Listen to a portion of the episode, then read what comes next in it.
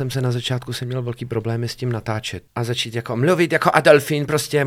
Rozhovor s 50 Centem, ty jeho security, ty gorily, jak nás k němu nechtěli pustit. Nějaký Grammy? Grammy bych chtěl taky určitě, už aha, ne Grammy, už jenom Grammy, ale začal jsem být nešťastný, takže jsem víc pil, víc jsem bral. Ale dneska už nebudu brečet nad rozlitým mlíkem. Pochopil jsem to relativně brzo. Prostě na koleni production, úplně klip zadarmo. Za 2 dny prostě si to začali lidi sdílet, jako, ale úplně šíleně. Pojďme to dát na trička. Ty trička zmizely prostě.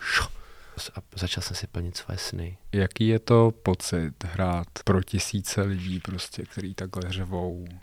Lepší než kokain, lepší než sex. Pocit božství. Neuvěřitelný. Znají ho 100 000 lidí.